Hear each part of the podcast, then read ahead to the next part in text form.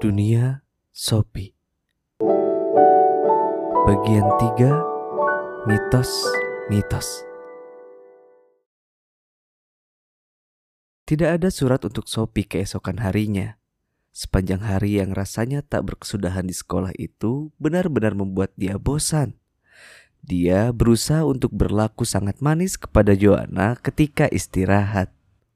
Dalam perjalanan pulang, mereka membicarakan rencana berkemah segera setelah hutan cukup kering. Setelah saat-saat yang tampaknya seperti tanpa akhir itu, dia kembali melihat kotak surat. Mula-mula dia membuka sebuah surat dengan cap pos Meksiko. Itu dari ayahnya. Dia menulis tentang kerinduannya yang sangat besar untuk pulang dan bagaimana untuk pertama kalinya dia berhasil memukul dada kapten kepala. Selain itu, dia sudah hampir selesai membaca tumpukan buku yang dibawanya berlayar setelah cuti musim dinginnya. Dan kemudian itu dia, sebuah amplop coklat dengan namanya tertera di sana. Setelah meninggalkan tas sekolah dan semua surat lainnya di dalam rumah, Sophie berlari menuju sarang. Dia menarik keluar halaman-halaman ketikan baru dan mulai membaca. Gambaran mitologis dunia. Halo Sophie, banyak yang harus kita lakukan, maka kita akan mulai tanpa menundanya lagi. Yang kita maksud dengan filsafat adalah cara berpikir yang sama sekali baru yang berkembang di Yunani sekitar 600 tahun sebelum kelahiran Kristus.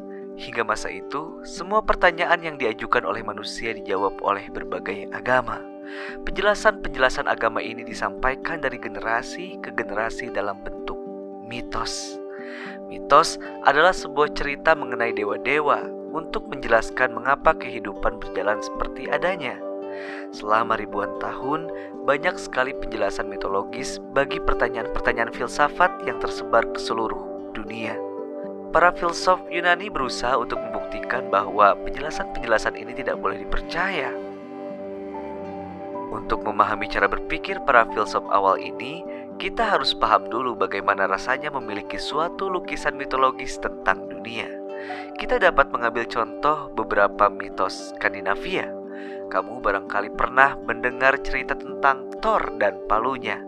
Sebelum agama Kristen masuk ke Norwegia, orang-orang percaya bahwa Thor mengendarai sebuah kereta yang ditarik dua ekor kambing melintasi angkasa. Ketika dia mengayunkan palunya akan terdengar guntur dan halilintar. Kata guntur dalam bahasa Norwegia, Tordon, berarti raungan Thor. Dalam bahasa Swedia, kata untuk guntur adalah aska. Aslinya asaka, yang berarti perjalanan dewa di atas lapisan-lapisan langit. Jika ada guntur dan halilintar, pasti ada hujan yang sangat penting bagi para petani Viking. Maka Thor dipuja sebagai dewa kesuburan. Penjelasan mitologi untuk hujan karenanya adalah bahwa Thor sedang mengayunkan palunya dan jika hujan turun, jagung berkecambah dan tumbuh subur di ladang. Bagaimana tanam-tanaman di ladang dapat tumbuh dan menghasilkan panen tidaklah dipahami, tapi jelas itu dikaitkan dengan hujan. Dan karena setiap orang percaya bahwa hujan ada hubungannya dengan Thor, dia menjadi salah satu dewa paling penting di wilayah Skandinavia. Masih ada alasan lain mengapa Thor dianggap penting, suatu alasan yang berkaitan dengan seluruh tata dunia. Orang-orang Viking percaya bahwa dunia yang dihuni itu merupakan sebuah pulau yang selalu terancam bahaya dari luar. Mereka menyebut bagian dunia ini Midgard, yang berarti kerajaan di tengah di dalam Midgard terletak Asgard, tempat bersemayam para dewa. Di luar Midgard adalah kerajaan Utgard, tempat tinggal para raksasa yang curang yang melakukan segala tipuan keji untuk menghancurkan dunia. Monster-monster jahat seperti ini sering dianggap sebagai kekuatan-kekuatan pengacau, bukan hanya dalam mitologi Skandinavia, melainkan juga dalam hampir semua kebudayaan lain. Orang-orang mendapati bahwa ada suatu keseimbangan yang rawan antara kekuatan baik dan kekuatan jahat. Salah satu cara yang digunakan para raksasa untuk menghancurkan Midgard adalah dengan menculik Freya, dewi kesuburan. Jika mereka dapat melakukan ini, tidak ada yang dapat tumbuh di ladang dan para wanita tidak dapat lagi mempunyai anak. Maka penting sekali untuk mencegah usaha para raksasa ini. Thor adalah tokoh utama dalam pertempuran melawan para raksasa. Palunya bukan hanya digunakan untuk membuat hujan, melainkan juga merupakan senjata yang menentukan dalam pertempuran melawan kekuatan pengacau yang berbahaya. Palu itu memberi Thor kemampuan yang hampir tanpa batas. Misalnya, dia dapat melemparkannya ke arah para raksasa itu dan membunuh mereka. Dan dia tidak perlu khawatir palu itu hilang, sebab ia selalu kembali kepadanya, persis seperti bumerang. Inilah penjelasan mitologis bagaimana keseimbangan alam dipertahankan dan mengapa selalu terjadi pertempuran antara kebaikan dan kejahatan. Dan inilah tepatnya jenis penjelasan yang ditentang oleh para filsuf. Namun, ini bukanlah masalah penjelasan semata. Manusia tidak dapat hanya duduk temangu dan menunggu para dewa turun tangan, sementara bencana seperti kekeringan atau wabah melanda. Mereka harus bertindak sendiri dalam perjuangan melawan kejahatan. Ini mereka lakukan dengan menjalankan berbagai upacara agama atau ritus. Upacara keagamaan paling penting di zaman kejayaan Skandinavia adalah upacara persembahan. Memberi persembahan kepada seorang dewa dapat meningkatkan kekuatan dewa tersebut. Misalnya, manusia harus memberikan persembahan kepada para dewa untuk memberi mereka kekuatan guna mengalahkan kekuatan pengacau. Mereka dapat melakukan hal ini dengan mengorbankan seekor binatang kepada sang dewa. Persembahan untuk Thor biasanya adalah seekor kambing. Persembahan untuk Odin biasanya berbentuk pengorbanan manusia. Mitos yang paling dikenal di negeri-negeri Skandinavia berasal dari puisi Edik, syair Trim. Puisi itu menceritakan bagaimana Thor ketika bangun dari tidurnya mendapati bahwa palunya hilang. Ini membuatnya begitu marah sehingga kedua tangannya gemetar dan janggutnya bergoyang. Dengan ditemani pengikutnya Loki, dia pergi mendatangi Freya untuk menanyakan apakah Loki boleh meminjam sayap Freya agar dia dapat terbang ke Jotunheim, negeri para raksasa, dan mencari tahu apakah mereka yang telah mencuri palu Thor. Di Jotunheim, Loki bertemu dengan Thrym, raja para raksasa, yang membual bahwa dia telah menyembunyikan palu itu tujuh lapisan di bawah bumi dan dia menambahkan bahwa para dewa tidak akan mendapatkan kembali palu itu kecuali jika Freya diserahkan kepada Trim sebagai mempelainya. Dapatkah kamu membayangkannya, Sophie? Tiba-tiba para dewa mendapati diri mereka berada di tengah peristiwa penyanderaan. Para raksasa telah merampas senjata pertahanan paling penting milik dewa-dewa. Ini adalah situasi yang sama sekali tidak dapat diterima. Selama raksasa-raksasa itu memiliki palu Thor, mereka sepenuhnya menguasai dunia para dewa dan makhluk hidup lainnya.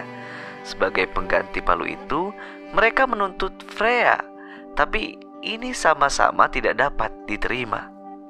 Jika para dewa harus menyerahkan dewi kesuburan mereka, dia yang melindungi seluruh kehidupan rumput akan lenyap dari ladang dan semua dewa dan makhluk hidup lainnya akan mati. Situasinya benar-benar seperti menghadapi jalan buntu. Loki kembali ke Asgard. Demikian dikisahkan dalam mitos dan menyuruh Freya untuk mengenakan daun pengantinnya sebab dia harus mengawini si raja raksasa. Freya sangat marah dan mengatakan orang-orang akan mengira dia benar-benar gila lelaki jika dia setuju untuk mengawini seorang raksasa. Kemudian Dewa Heimdall mendapat sebuah gagasan. Dia menyarankan agar Thor berpakaian seperti seorang mempelai wanita. Dengan rambut ditatak ke atas dan dua batu di balik tuniknya, dia akan tampak seperti seorang wanita. Dapat dipahami, Thor tidak begitu bersemangat menanggapi gagasan itu. Namun, dia akhirnya menerima bahwa inilah satu-satunya cara agar dia dapat memperoleh kembali palunya. Thor pun membiarkan dirinya didandani dengan pakaian pengantin wanita, dengan Loki sebagai pengiring pengantinnya. Jika dikemukakan dengan istilah masa kini, Thor dan Loki adalah dewa-dewa yang menjadi pasukan anti-teroris. Dengan menyamar sebagai wanita, misi mereka adalah menerobos benteng para raksasa dan merebut kembali palu Thor. Ketika dewa-dewa tiba di Jotunheim, para raksasa mulai mempersiapkan pesta perkawinan. Tapi selama berlangsungnya pesta, sang mempelai wanita, yaitu Thor, mengganyang seekor sapi utuh dan delapan ekor ikan salmon. Dan dia juga minum tiga barrel bir. Ini mengherankan Trim. Jati diri yang sesungguhnya dari pasukan komando itu hampir terungkap. Tapi Loki berusaha untuk mengalihkan bahaya dengan menjelaskan bahwa Freya telah menanti-nanti saat untuk datang ke Jotunheim dengan tidak sabar sehingga dia tidak mau makan selama seminggu. Ketika Tri mengangkat kerudung sang mempelai untuk menciumnya, dia terkejut mendapati dirinya berhadapan dengan mata Thor yang membara. Sekali lagi Loki menyelamatkan situasi dengan menjelaskan bahwa sang mempelai tidak tidur selama seminggu sebab dia demikian bahagianya menghadapi perkawinan itu. Setelah mengetahui hal ini, Tri memerintahkan agar palu itu dikeluarkan dan ditaruh di pangkuan sang mempelai selama berlangsungnya upacara perkawinan. Tawator membahana ketika dia diberi palu. Mula-mula dia membunuh Trim dengan itu dan kemudian menghabisi para raksasa dan seluruh keluarga mereka. Dan dengan demikian, kisah penyanderaan yang mengerikan itu berakhir bahagia. Thor, sang Batman atau James Bond dari kalangan para dewa, sekali lagi berhasil menaklukkan kekuatan jahat. Sekian dulu cerita mitosnya Sophie. Namun, apa makna yang sesungguhnya di balik itu? Cerita tersebut tidak dibuat untuk hiburan semata. Mitos itu juga berusaha untuk menjelaskan sesuatu. Inilah salah satu tafsir yang mungkin. Ketika kekeringan melanda, orang-orang mencari penjelasan mengapa tidak turun hujan. Mungkinkah itu karena para raksasa telah mencuri palu Thor? Barangkali mitos itu merupakan suatu upaya untuk menjelaskan adanya musim yang berubah-ubah dalam setahun. Pada musim dingin, alam mati sebab palu Thor ada di Jotunheim. Tapi pada musim semi, dia berhasil merebutnya kembali. Maka, mitos itu berusaha untuk memberikan penjelasan kepada orang-orang mengenai sesuatu yang tidak dapat mereka pahami. Namun, mitos bukan semata-mata penjelasan. Orang-orang juga menjalankan upacara-upacara keagamaan yang berkaitan dengan mitos-mitos tersebut. Kita dapat membayangkan bagaimana tanggapan orang-orang terhadap kekeringan atau kegagalan panen dengan menciptakan suatu drama mengenai peristiwa-peristiwa dalam mitos itu. Barangkali seorang pria dari desa akan berpakaian sebagai seorang mempelai wanita dengan batu untuk mengganjal dadanya untuk mencuri kembali palu dari kawasan raksasa. Dengan melakukan ini, orang-orang berusaha mengambil tindakan untuk mengundang hujan sehingga tanaman akan dapat tumbuh di ladang mereka. Banyak sekali contoh dari bagian-bagian dunia lain mengenai cara orang-orang mendramatisasi mitos mereka menyangkut musim untuk mempercepat proses alam. Sampai sekarang, kita hanya melihat sekilas ke dunia mitologi Skandinavia. Namun, mitos yang ada tak terhitung jumlahnya, menyangkut Thor dan Odin, Frey dan Freya, Hoder dan Balder, serta banyak dewa lainnya. Pandangan mitologis semacam ini telah berkembang ke seluruh dunia ketika para filsuf mulai mengusiknya. Gambaran mitologis dunia juga hidup di Yunani ketika filsafat pertama mulai berkembang. Cerita-cerita tentang para dewa Yunani telah diturunkan dari generasi ke generasi selama berabad-abad. Di Yunani, para dewa dinamakan Zeus dan Apollo, Hera dan Athena, Dionysos dan Asklepios, Herakles dan Hephaestus, dan untuk menyebut sebagian di antaranya. Sekitar 700 sebelum Masehi, Kebanyakan mitologi Yunani ditulis oleh Homer dan Hesiod. Ini menciptakan situasi yang sama sekali baru. Kini setelah mitos-mitos itu berkembang dalam bentuk tulisan, terbuka kemungkinan untuk mendiskusikannya. Para filsuf Yunani paling awal mengecam mitologi Homer sebab para dewa terlalu menyerupai manusia dan sama egois dan sama curangnya. Untuk pertama kalinya, dikatakan bahwa mitos-mitos itu tidak lain dari hasil pemikiran manusia. Salah seorang pendukung pandangan ini adalah filsuf Xenophanes yang hidup sekitar 570 sebelum Masehi. Manusia menciptakan dewa-dewa sesuai dengan bayangan mereka sendiri. Katanya, mereka percaya bahwa dewa-dewa itu dilahirkan dan mempunyai badan dan pakaian serta bahasa sebagaimana kita semua. Orang-orang Ethiopia percaya bahwa para dewa itu hitam dan berhidung rata. Bangsa Trasia membayangkan mereka sebagai manusia bermata biru dan berambut terang. Jika sapi, kuda, dan singa dapat menggambar, mereka melukiskan para dewa yang tampak seperti sapi, kuda, dan singa. Pada masa itu, orang-orang Yunani mendirikan banyak negara dan kota baik di Yunani sendiri maupun di koloni-koloni Yunani di Italia Selatan dan Asia Kecil, yang di dalamnya semua kerja berat dilakukan oleh para budak, sehingga setiap warga negara bebas untuk memanfaatkan waktu mereka dengan memikirkan politik dan kebudayaan. Di lingkungan-lingkungan kota ini, orang mulai berpikir dengan cara yang sama sekali baru, murni atas namanya sendiri. Setiap warga negara akan mempertanyakan bagaimana masyarakat semestinya diatur. Dengan demikian, setiap individu juga mengajukan pertanyaan-pertanyaan filosofis tanpa berpaling pada mitos-mitos kuno. Kita menyebut ini perkembangan dari cara pikir mitologis menuju cara pikir yang didasarkan pengalaman dan akal. Tujuan para filsuf Yunani awal adalah menemukan penjelasan-penjelasan alamiah dan bukannya supranatural untuk berbagai proses alam. Sophie meninggalkan sarang dan berkeliaran di taman yang luas itu. Dia berusaha melupakan apa yang telah dipelajarinya di sekolah, terutama pelajaran sains. Jika dia tumbuh dewasa di taman ini tanpa mengetahui sesuatu pun mengenai alam, bagaimana perasaannya mengenai musim semi? Apakah dia akan berusaha mencari semacam penjelasan mengapa tiba-tiba hujan turun pada suatu hari? Apakah dia akan menciptakan fantasi untuk menjelaskan ke mana salju menghilang? dan mengapa matahari terbit pada pagi hari? Ya, pasti dia akan melakukan hal itu. Dia mulai mengarang-arang sebuah cerita.